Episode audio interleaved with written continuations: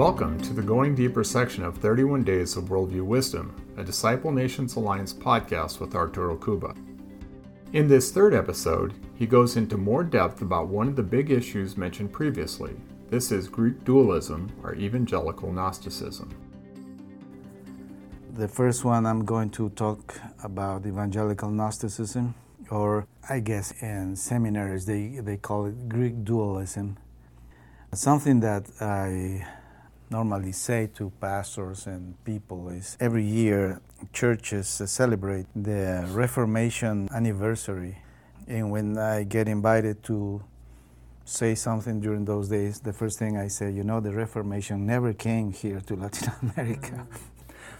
Sound kind of contradictory, but it is true. I mean, the gospel arrived to Latin. America, but the Reformation never arrived, not even with traditional churches like uh, Presbyterians. I have a, a, very good friend. I respect him very much. He's a, a, Presbyterian pastor. He has no idea how to transform a nation, he has no idea about Coram Deo, he has no idea about any of those things. However, he is a great pastor.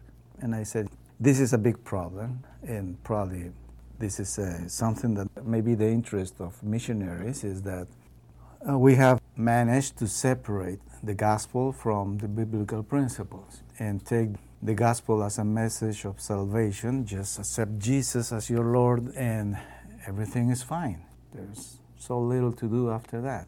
And that's the gospel we have received in the past. Uh, if you see the history of some missionary movements in Latin America, they suffer a lot. I heard some incredible stories of, of missionaries, especially American missionaries, arriving to wild places in Bolivia and giving up their lives with their families. And, and they really took the gospel there. But what nobody else later did was to continue with discipleship and to bringing a Christianity that transformed and reformed other countries in Europe, in North America, but it wasn't taken the same way to South America. On the other hand, South America was colonized by, by the Spanish people, and colonizers were very much religious people, but they had this Catholic background. And what you find behind the Catholic background is the, the strong influence of the Greek culture. The Greek culture, not only in the nice things of their education and their literature, their philosophy, but the, the bad things too. And to me, one of the things that has transcended through time and has been institutionalized in the Catholic Church is the dualism, the separation of uh, spiritual things one side and consider them good, useful for the glory of God, and to separate them from the natural things of life that are considered of lower level and not worthy of God's glory. So I guess they were very honest in what they did, but they were very wrong too at the same time. And the Spanish culture was very much involved with this type of faith. So today, even when people do not consider themselves as religious people or Christians, it doesn't matter. They bear in mind subconsciously this type of dualism that works everywhere. And most people who become evangelical believers, they operate from this point of view. And they, they are not aware of that. And if you see it closely, and you can see the history and, and your own personal story of what this form of belief produces, in my opinion, is very destructive. Well, unfortunately, you need to get old to see it. But when me and some other kids, we met Jesus when we were young, uh, we were so enthusiastic, so spiritual. Boy, there was nothing we, we, we wouldn't do to glorify the Lord. And, and I remember a couple guys that, uh, that came to our church. Well, we didn't have a church, it was a praying meeting and these guys, uh, in a very noble act, they announced that they were going to leave their studies in order to serve Jesus. And we all were impressed. That's amazing. These guys are going to stop studying and they are going to devote their time serving Jesus. And I don't know But because of this dualism that sees natural things in life, and you can find your studies there, as low versus the spiritual things like serving God, preaching and teaching as high, that seemed to be logical, natural for us. And today, of course, I, I say that, well, that's like committing suicide. Those guys Uh, ended up going nowhere. Of course, as I say, you don't notice this until you are old. You see why my family left me or why you know, I'm poor or why I, everybody don't take me as an important person because you, you chose that road. And something I, I understood about the Christian life is that we don't need to pass a theological test in order to be blessed by God. God blesses us anyway. It doesn't matter where we go. But He gives us His truth in order to produce life. But it's a great responsibility to know how to understand it. It seems that that didn't work well during that time. And as I said before, 40 years later, all those kids who were very enthusiastic at that, at that moment today are lives who have failed. And all those ways are in the natural ways. And because all the natural ways are broken, the spiritual side is the same way. It's not sustainable. And of course, sometimes when I teach about this, I say, Look, how many hours do you go to, to church? Probably Sunday, three hours, and plus a couple hours more in another kind of meeting. So it means five hours that you think that you are serving God. But how many hours do you spend at home, at work, business, and all that per week?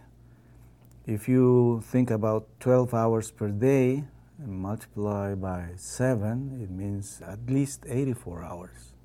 84 hours where you think that you are not serving God versus 5 hours. If you keep that rhythm for some years, you're going to find yourself, you know, uh, isolated from God and thinking that you are just doing religious things. That's, that's psychologically natural. And this separation of the natural versus the spiritual will lead you there unstoppably. It is nice to trace this in history I have a presentation where, where I show how it happened in the past uh, with how the Greek supposedly thought at that time and why, and how it became a Christianized idea. Now, this dualism is something that started with their ideas, but it's uh, almost uh, anecdotal to think how Christianity moved from Israel and landed in Rome which was culturally gained by the Greeks, and then how a syncretism happened through the years. And Greeks were very strong minded. They were people proud of their own ideas. They, I was reading about this Greek king, Alexander. And Alexander, his uh, empire, his intention to win the nations was not like Romans. Romans, they wanted political control. They wanted uh, slave people who uh, could pay taxes for them. But what Alexander wanted, of course, he wanted that too, but what he wanted is to take his culture uh, everywhere. He wanted all peoples of nations to know the great Greek philosophers of his time. He took the kind of Greek school constructed one in every place because he wanted everybody to be educated according to the Greek ideas. And that's why we have the New Testament in Greek, because Greek was a universal language at that time. When the Lord Jesus said, Go to all nations and preach the gospel or make disciples of all nations, at that very moment, that world was a Greek world with Greek language and Greek mentality. So these guys, these apostles, they went to that world. Their first struggles, besides evangelism and church pastoring, uh, was to fight lots of heresies that came from the Greek side. And I imagine that they were dying little by little. And in time, all the leaders of, uh, of the church were Greek. And that was it. Through time, they were integrating all the Greek things to the Christian faith, and that's what we can see the Catholic Church constructed based on, this mixture of ideas. And one of those ideas is this dualism, because the Greeks always thought that natural things were a curse that shouldn't be here. I mean, this is something, it's a kind of cosmological accident. We should be kind of spiritual beings and living in a spiritual world that belongs to a good God. But this bad God made creation. Can you believe that? And that's why when you go to the Catholic Church, they don't speak too much about creation. They always speak about heaven, you know, because it reflects very much that thinking. And we are not aware of that. When we accept Jesus, we, we start thinking the same way. I'm going to leave my studies. Eh, they are not worthy for God's glory. I'm going to leave my home. Because Jesus said, if I don't leave my father, my mother, uh, I am not worth to follow him. And, and I remember I was invited to talk to some kids who were young adults and they were preparing to go to Spain and I don't know where else. But they were a good number of kids, some 20 kids, who had money because they belonged to a church of wealthy people. And they were very good believers in the sense that they very honestly wanted to serve God. And I went to talk to them, and I got surprised that they all were leaving university behind. I don't know if they were good students or not, but they said that they had to leave their studies because uh, they had received this sacred calling to serve Jesus as missionaries. And I was just shocked. I saw so much potential in these kids, so young, so healthy guys uh, and girls, and with parents with good financial conditions these kids could do a lot. They could serve for the kingdom of God, but they were going, they were having frustration, and they didn't know it because it needs time for them to know to know what is going to happen in the end. They will fail in life unless God can help them to see. I guess if we can reflect on this problem, we're going to find very interesting things. Like, for instance, I like to confront people. I do a very nice mental exercise. I go to the PowerPoint presentation, but I draw a line. I write spiritual one side and I write natural on the other side. And I say, I'm going to mention something, and you are going to tell me if it sounds spiritual or it sounds natural. It is funny because people already knows it. It's in their worldview. For instance, I write the church. How does it sound to you? Everybody says spiritual. I write it under the spiritual thing. And I try to find something besides the church kind of similar in nature. And I say, What about my home? How does it sound to you? Oh, that's physical. And they say, Physical. And I go one by one. Like, for instance, how does it sound? How does it sound work? Oh, that's physical. How does it sound um, Christian ministry? Oh, that's spiritual. And I'm just teasing them. But I go one by one. For instance, I say, How does it sound science? And they say, Oh, that's physical. And what could you say if you don't want science? You want something spiritual. And they say, Theology. Okay, let's write it that way. So I, I try to do that. In the end, we have a long list of things that are typically considered spiritual versus the things that are considered natural. And I say, How do you know this? Who told you this is classification. I, I, never said anything about that, but you already knew it. And they don't know that it comes from their Catholic Greek background. And then we start talking about that, and then we examine the point, and we say, okay, let's talk about church versus uh, home. Prove me that church is more spiritual than home. Prove me that. Prove me through the scriptures. And I take my own scriptures and I can prove them that God wants to be glorified more at home than in anywhere else. And it's interesting because then we apply the idea of truth produces life and lies produces death. What happened when I think that God cannot be glorified at home? And then we mention all the wrong things.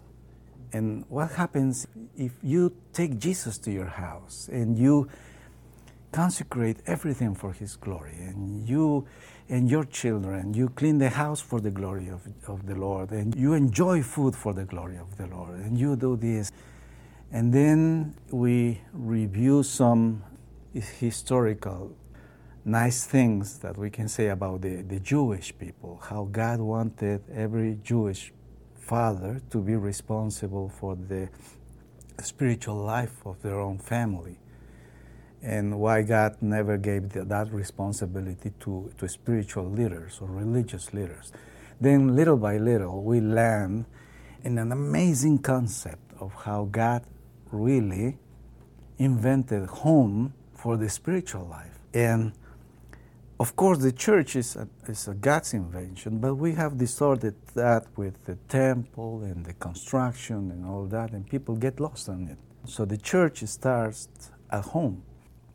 And if you do that, you're going to go your five hours to church and probably many more hours at home. So if I ask you which one is spiritual, you shouldn't not know you should say, well, the church I think is spiritual, but at home, oh Lord, God does so many things at home with us. And you shouldn't know which one. The, the question should be nonsense in a way. And uh, this is a very interesting uh, workshop. It's uh, something really revealing. And I like to see that. Well, I, I won't use more time talking about that, but there are many examples, let me tell you. The other thing is, as I said yesterday, as a biblical principle, work is sacred. And I say, why do you say that uh, work is physical and a ministry and anyone you want to mention is, is spiritual? Why is it that if I am a doctor, I'm less spiritual than if I am a pastor? Why do you say that? And again, we go to the same thing we start with the idea that if you go to the Old Testament, well, I, I don't speak any or read or know more about uh, any uh, biblical language, but uh, as, as far as I know, in the Old Testament, the word for worship is the same word for work. And that's quite interesting because for the Greek, work was not anything with dignity. So they had a word for work. And Martin Luther was translating the Bible from Greek to German and he struggled with that word. And because he decided not to use the Greek word, he came up with the word profession. And the word profession is, is something new he added to his translation to transmit believers because profession means that, means a calling, God's calling pro fe, in, even in Spanish, is more understandable because fe means faith, and pro means towards faith. It's a calling.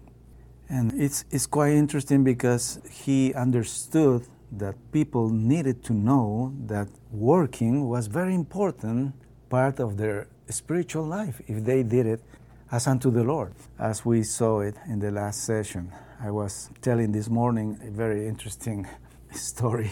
When we were working in, in Guatemala, we used to have some uh, volunteers that came to the organization to help us with many things. Most of them are Americans or Canadians. And there was this young couple who came to work with us. They were very nice guys, very young. And he was graduated in literature we always expected the volunteers to come and, to have other kind of skills, maybe construction or health or something like that, maybe more applicable to, to our job. But that wasn't the case with him. And I remember that we didn't know what to do with him at the beginning. We kind of uh, gave him some administrative tasks. Uh, he, he didn't like them anyway, and little by little he was getting frustrated. We used to have some meetings where we uh, got people to, uh, together from many places of the country in the same organization. I remember we had to introduce ourselves every time. Hi, my name is Arturo Cuba, and I work in that region, and my job is to do this. And everybody had something interesting to do. I work with children, I work with health, I work with this. I remember many times when he stood up and said, My name is this and that, I come from the United States, and I am the one who does nothing. And he repeated one and, and over. And that was the way to say, I'm frustrated. I want to serve, but I don't know what I'm doing. I, I went to the place where he was working and I began to teach this thing of work is sacred and some other things. And he was just so much impressed. But, well, I didn't see him for some months. And next time I saw him, he was so happy. He was so satisfied.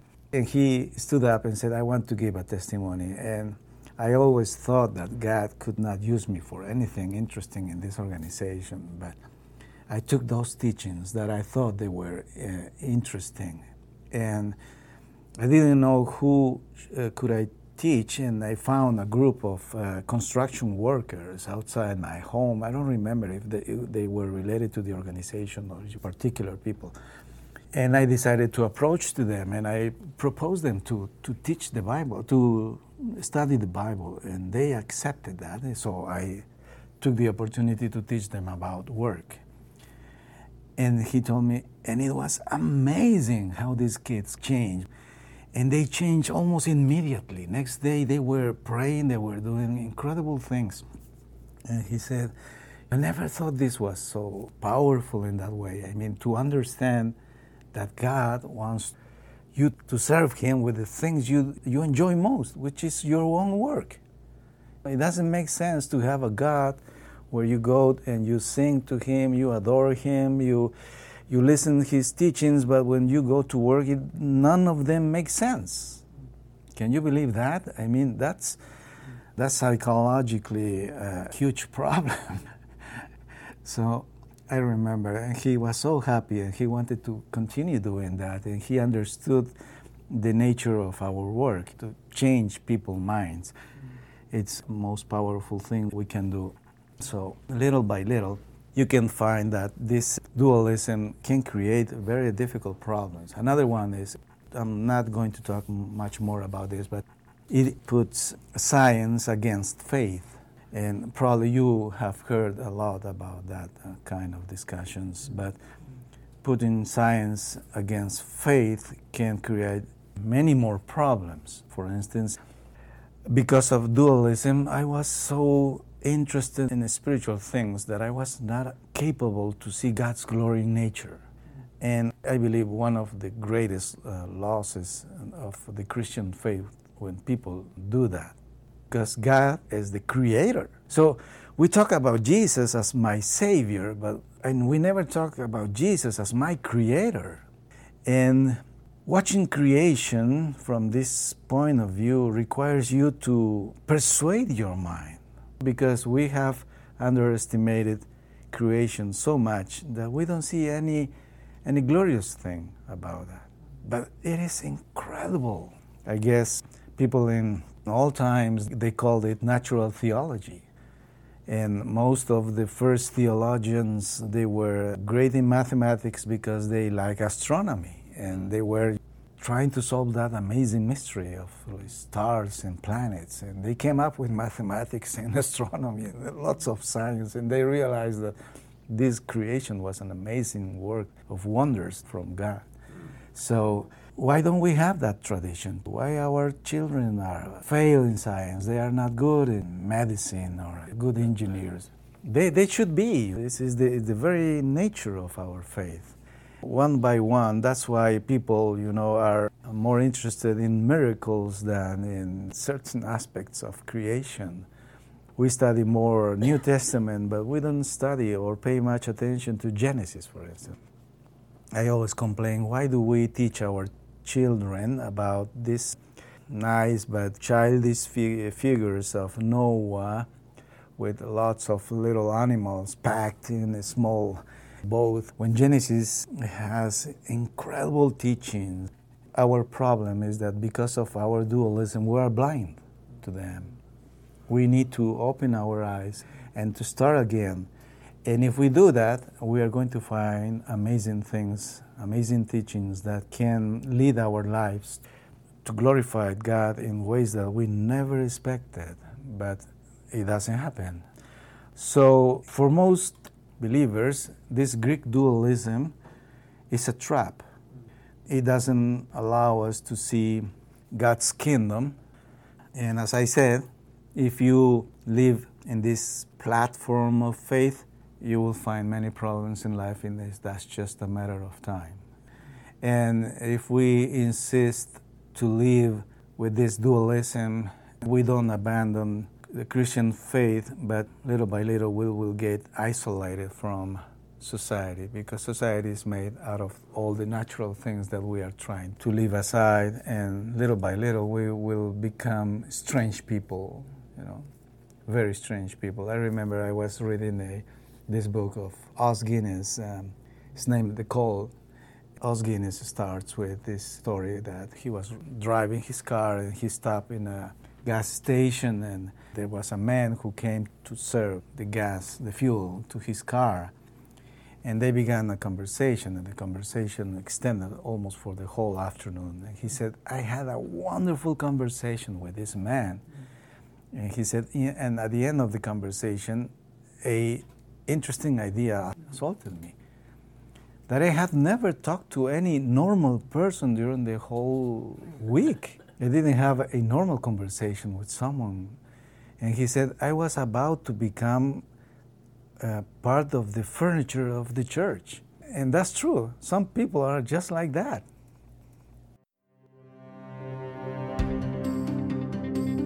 Thank you for listening. Here's a question you might want to ponder. Arturo says that because of dualism, I was so interested in spiritual things that I was not able to see God's glory in nature, and that was a great loss to me. He went on to say, quote, We talk about Jesus as my Savior, but we never talk about him as the Creator. Do you agree? Why do you think this is? What do we lose as a result? Thank you again for listening. In the next episode, Arturo will go into more depth on the issue of how we have lost a real understanding of the kingdom of God.